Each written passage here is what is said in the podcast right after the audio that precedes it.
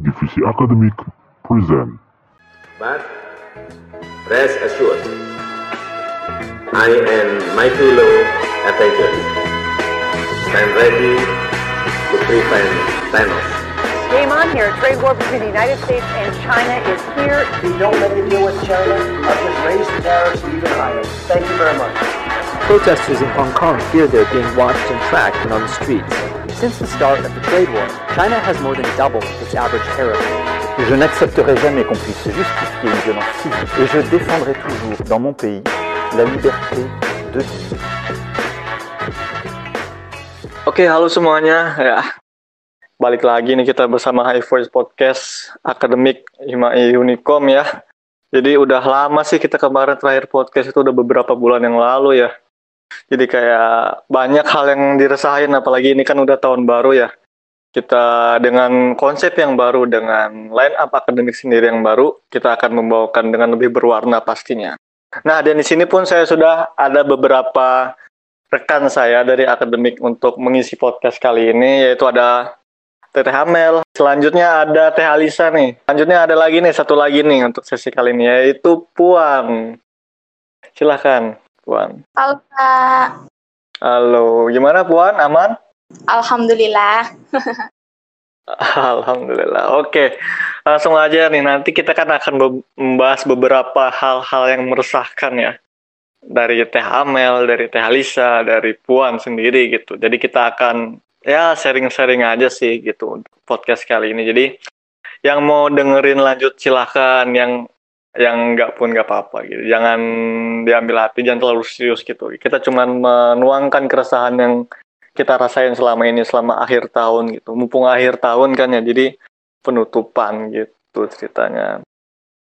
Ya, langsung aja nih sama Teteh Hamel ya. Teh, gimana? Udah siap? Oke, I'm ready. Oke, siap. Langsung Teh ambil alih. Thank you semuanya. Oke, thank you Kak Yuda. Oke, halo semuanya. Aku Amelia Ibrahim. Jadi di sini aku mau jelasin nih tema besar yang bakal kita bawain tuh apa. Dan berjudul What Could Be Worse Than 2020, di mana banyak banget kan hal-hal yang terjadi di tahun 2020 ini. Mumpung lagi akhir tahun, bener kata Kak Yuda, kita bisa ngebahas nih kayak apa aja sih dari awal bulan Januari 2020 sampai Desember kali ini yang terjadi itu apa aja sih selain COVID-19 ini. Dan mungkin kedepannya kita bakal kayak sharing sedikit kayak tentang beberapa hal yang terjadi di 2020 ini yang meresahkan hati kita gitu. Kita di sini cuma mau menuangkan opini kita, apa aja sih yang kita rasain gitu. Mungkin segitu, dan mungkin buat kalian yang nanggepin hal ini serius, tolong di skip aja karena ini hanya buat santai-santai aja, ngobrol-ngobrol sharing biasa. Jadi semoga kalian suka. Hope you enjoy guys. Di sini juga aku nggak sendiri, ada Puan, ada Alicia yang bakal menemani aku untuk sharing-sharing bareng kalian semua. Ada apa aja sih di 2020 ini gitu, apa aja sih yang terjadi yang bisa kita lihat, mungkin banyak keresahannya gitu dibanding kebaikannya menurut aku ya. Kalau dari Kak Alicia sendiri gimana nih, apa yang Kak Alicia resahkan tuh tentang tahun ini gitu? Jadi keresahan aku di tahun ini tuh, kenapa sih kita harus ada corona ya? Kenapa sih bisa terjadi gitu? Dan kalau misalkan memang harus terjadi seperti sekarang, at least tuh kita bisa menjaga diri. Nggak bandel, bener nggak sih? Nah, aku tuh kesel banget ya sama orang-orang yang bandel, yang dia nggak pakai masker, dia nggak pakai hand sanitizer. Padahal itu bukan buat dia doang, tapi buat semua orang, bener kan? Karena itu kan untuk keselamatan dan kesehatan kita bersama juga, nggak bisa dong kita egois. Yap, benar banget. Apalagi kan pandemi ini juga sebenarnya tertularnya itu kan bisa lewat udara, bisa kita nggak sengaja bersentuhan sama orang yang nggak kita kenal pun, siapa tahu kita bisa tertular. Atau mungkin juga kita sebenarnya bisa jadi carrier kan. Nah itu tuh kita benar-benar harus hati-hati karena bukan kita doang yang kena, tapi orang-orang di sekitar kita juga bisa kena gara-gara kita gitu. Bener banget. Coba kalau dari Puan gimana ya? Hal yang aku resahin di tahun ini tuh, kenapa sih gitu kan, pemilu harus dilaksanakan gitu, tetap di pandemi seperti saat ini gitu. Padahal kan ada kayak legalitas supaya gitu, kalau kita boleh menghentikan itu kalau ada bencana terlain dan digantikan atau dilanjutin di hari lain gitu. Nah yang jadi permasalahannya tuh, aku tuh mikir, kenapa sih pemilu tuh masih dijalani sedangkan sekolah masih online, tempat-tempat ibadah masih nggak boleh dimasukin gitu, nggak boleh kita masuk gitu kan. Nah, kenapa sih pemilu boleh gitu? Itu sih yang aku resahin gitu. Bener banget ya. Kayak kenapa harus ada pemilu, bener nggak sih Amel? Padahal kan lagi kondisi kayak gini. Banget, apalagi kan yang namanya pemilu pasti bakal ada banyak orang yang bakal datang ke spot tertentu kan buat memilih paslon-paslon calon yang bakal dipilih sama orang-orang sekitar. Nah itu tuh kan pasti butuh social distancing yang dikasih waktu jarak antara jarak dan jarak kan. Jadi agak sedikit jadinya meresahkan nggak sih, jadi bakal banyak orang yang ngantri-ngantri gitu, bertumpuk-tumpukan, ngantri-ngantri dekat-dekatan. Itu tuh malah jadi kesannya memaksakan banget nggak sih lagi kondisi kayak gini gitu. Tak malah aja lebaran tahun kemarin aja kita tetap nggak boleh dilaksanakan tempat-tempat tertentu, tapi ini pemilu ini malah tetap memaksakan hal itu tuh ada gitu. Benar-benar. Padahal kan keselamatan masyarakat di masa pandemi gini kan harusnya itu lebih diutamakan kan sama pemerintah. Kalau misalkan diadakan pemilu kan pasti mereka nyari masa gitu kan, biasa kampanye. Nah dari masa itu kan bisa aja tuh ada kerumunan. Nah dari kerumunan yang nggak social distancing atau yang nggak pakai masker kan bisa aja pada kena gitu. Nah yap, bener banget. Apalagi kan sekarang juga di beberapa daerah udah mulai banyak yang zona hitam. Terus kita juga nggak tahu kan orang-orang sekitar kita tuh sehat atau enggak. Itu tuh benar-benar kayak meresahkan diri kitanya juga. Mau keluar takut, mau keluar jadinya mikir-mikir ulang untuk boleh nggak sih gue keluar lagi kondisi kayak gini gitu. 2020 benar-benar kayak bikin kita pusing iya, bikin kita nggak bisa kemana-mana iya, bikin kita resah sama kasus-kasus yang lain pun terjadi ada. Jadi kayak it's amazing for us. Bener sih, bener-bener unpredictable banget 2020 ini. Kemarin tiba-tiba awal tahun ada virus kayak, virus apaan nih? Kayak kita kan gak akan nyangka ya sampai selama ini, sampai bakal kayak gini. Kayak bener-bener wow banget sih 2020, parah banget. Yap, bener banget. Yang awalnya kita cuek aja sama si pandemi ini, tenang Indonesia kayak masih belum kena, but tiba-tiba bulan Maret kita disuruh untuk stay at home for 2 weeks, tapi nyatanya kita bakal stay at home in 1 year. Wah, it's kayak apa ya, gila, parah banget sih, gak nyangka banget. Apalagi selama 1 tahun ini juga ternyata bukan cuma COVID doang kan yang meresahkan negara Indonesia. Kasus korupsi pun ternyata malah jadi merebak tinggi kan di Indonesia.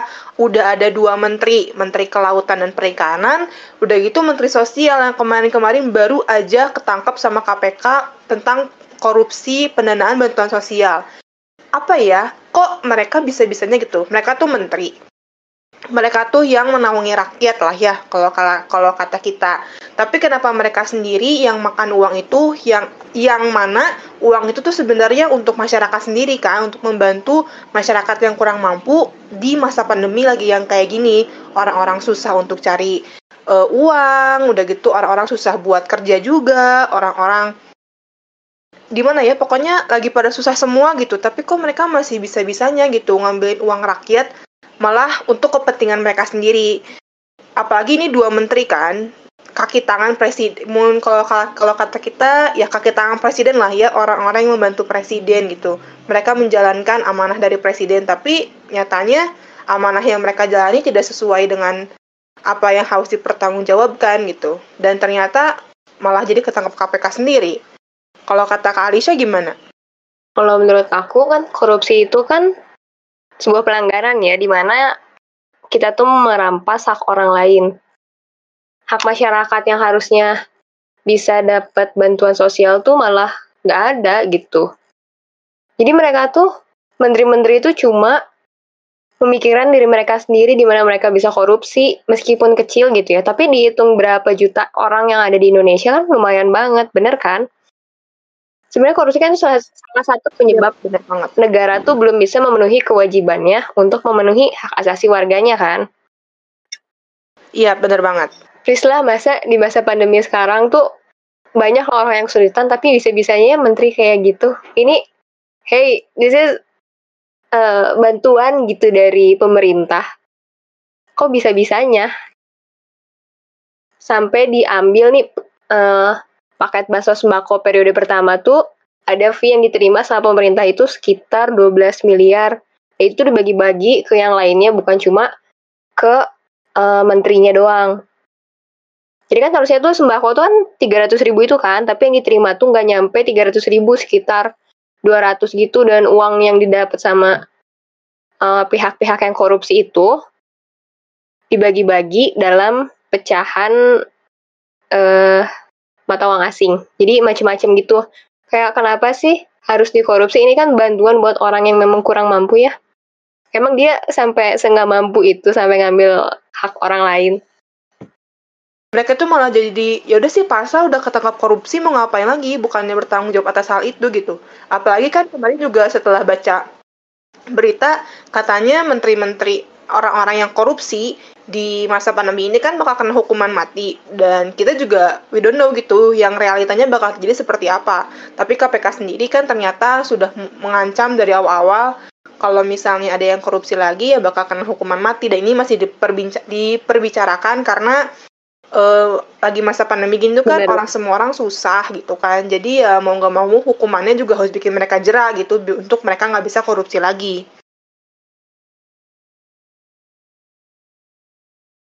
Coba kalau dari posisi gimana sih?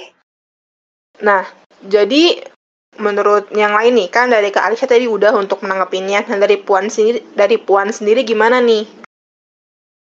Kalau menurut aku tuh sih emang ya kayak gak punya hati aja gitu kan. Padahal kan itu kan emang kayak kata Kak Alisha tadi, itu uang rakyat. Emang uangnya sampai ke rakyat, cuman masa ya rakyat menerima beras sama garam. Ada loh yang menerima beras sama garam. Masa mereka mau bertahan sama itu gitu kan. Kayak mereka tuh korupsi gak sedikit, miliaran gitu. Seharusnya mereka sadar kalau kelakuan mereka tuh gimana gitu Kak. Udah merugikan negara gitu, masyarakat apalagi gitu kan. Jadi menurut aku ini benar-benar tindakan yang gak gimana gitu Kak. Ambil untuk udah. Dia sendiri gitu. Karena aku pun tahu ini karena aku gak sengaja dengar dari orang itu sendiri yang bilang untuk dana bantuan terakhir kemarin kan bentukannya kayak bentukan dari tas itu kan, dan itu tuh udah disegel, nggak bisa dibuka. Beda banget sama dari dana bantuan sosial yang masih berbentuk kardus itu, yang masih bisa dibuka lah ceritanya. Nah, dia tuh dengan nggak sengaja keceplosan ngomong kayak, wah ini mah nggak bisa dibuka, jadi nggak bisa diambilin. Kayak, oh my god, di situ aku kayak langsung bener-bener terkejut sama orang itu, kayak mau langsung labrak tapi takutnya jadi rame gitu kan. Terus ya udahlah, mungkin toh ujungnya tanggung jawab dia sendiri nggak sih kalau misalnya sampai ketahuan orang yang punya pangkat di atas dia gitu. Bener-bener sih 2020 ini kayak amazing banget. Tapi itu aneh banget sih dia bisa sampai keceplosan gitu. Emang itu kayak lagi ngobrol biasa gitu apa kayak gimana? Lagi ngobrol biasa gitu, jadi kan kita lagi pada dipanggil gitu kan buat ngambil dana bantuan sosial gitu. Nah terus aku tuh emang posisinya lagi di depan dia, dan itu tuh barang-barang si dana bantuan sosialnya itu masih banget baru nyampe dari pemerintah kayaknya ke tempat dia itu. Pas aku lagi ngantri, depan banget dia tuh ngomong, karena mungkin dia juga speechless kali ya, kaget lihat barangnya bukan berbentuk kardus tapi berbentuk tas, dia udah tersegel rapat gak bisa dibuka. Ngomongnya sih kecil, suaranya cuma kayak kedengaran banget kan sama aku. Terus kayak langsung, mungkin dia orang yang di sebelahnya langsung nyenggol-nyenggol dia gitu loh, karena gara-gara keceplosan ngomong hal kayak gitu. Dan sumpah sih disitu aku langsung kayak amazed banget, kayak oh ternyata yang korupsi itu ternyata bukan orang-orang yang di atas doang, tapi orang-orang sekitar gue juga ada nih yang korupsi gitu. Dan orang-orang kok kepikirannya jahat banget deh gitu. Itu kan buat orang lain, kok berani-beraninya ngambil hak orang lain. Apa lu tuh gak takut kalau ketahuan sama orang yang Maksudnya kayak orang pihak berwajib lah gitu misalnya. Nah, kalau dengar Kak Amel nih, aku ingat juga kalau paman aku ngalamin hal yang serupa gitu kan. Cuman bukan segel yang kebuka. Bantuannya tuh udah sampai, tapi diminta lagi gitu. Besoknya diminta lagi. Kayak emangnya sih nggak atasan aja, sekitar kita juga ada yang korupsi gitu kan. Terus itu bantuannya akhirnya dibalikin lagi apa gimana? Atau ada yang mungkin komen atau gimana, masa dibalikin lagi sih gitu? Iya, kepaksa dibalikin.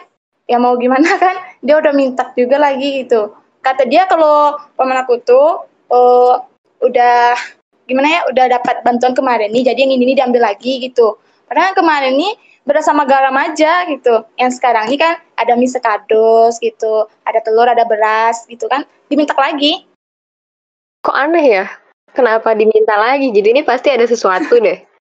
Bener gak sih? Gak mungkin dong tiba-tiba diminta lagi. Orang ini udah jatah buat orang-orang. Bener kan? Iya, bener banget. Iya. Bener banget, setuju.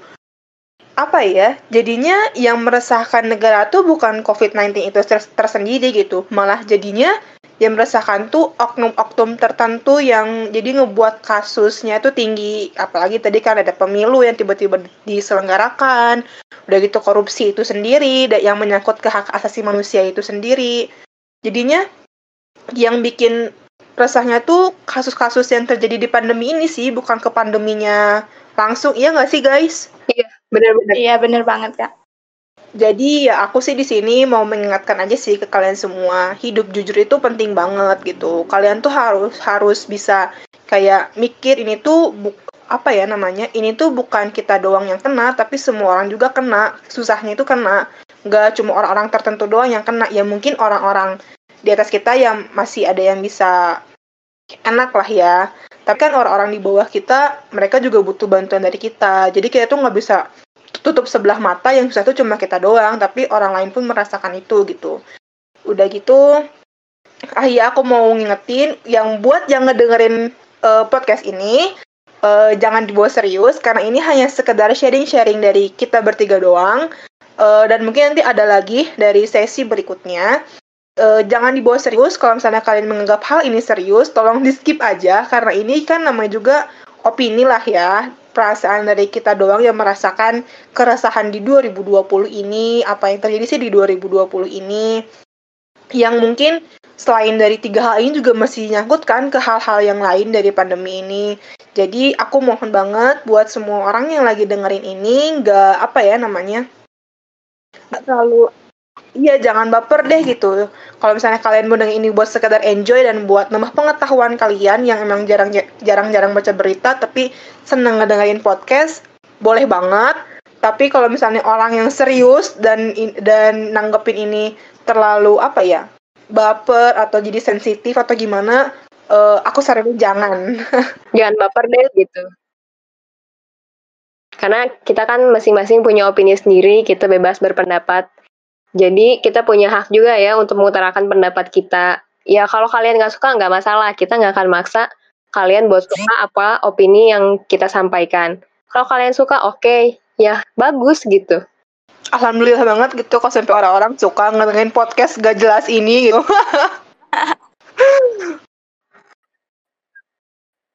So jadi dari Kak Alisa sendiri gimana nih? Untuk terakhir deh, penutupan deh. Kalau dari aku sih, please ya jangan pernah ngambil hak orang lain karena kalian nggak tahu balasan apa yang bakal kalian dapetin nantinya. Memang sih sekarang enak nih, gue kayak raya, gue bisa ngambil duit orang bermiliar-miliar, bisa beli ini, bisa beli itu, tapi yakinlah di dunia pasti ada balasannya. Mau melakukan hal sekecil apapun pasti ada balasannya. Terus, ya jangan pernah mau deh, serius, jangan pernah mau. Karena yang rugi tuh bukan 1-2 orang, tapi benar-benar banyak orang yang rugi. Kita nggak akan pernah sadar apa yang kita lakuin itu bakal berdampak ke orang lain. Bisa aja dampaknya kecil atau besar, kita nggak akan tahu kan, tapi sebenarnya apa yang kita lakukan itu pasti berdampak pada orang lain. Jadi, hati-hati ya kalau mau bertindak, guys. Kalau dari aku tuh, please kalau keluar rumah tuh pakai masker, jaga jarak, stay healthy, stay positif buat kalian semua. Terus, please beneran jaga jarak soalnya pengen cepat-cepat offline, nggak mau online lagi gitu. Oke. Nah, dari Kak Alisa dan Puan ini juga udah saling, dan aku pun udah saling kayak mengungkapkan kan apa sih yang kita rasain di 2020 ini, apa aja sih yang terjadi di 2020 ini yang ternyata nggak cuma pandemi doang nih yang terjadi, tapi banyak hal yang terjadi di 2020 ini yang ternyata nggak kita sedari kan, malah jadinya pandemi menghasilkan masalah lain lagi gitu kan.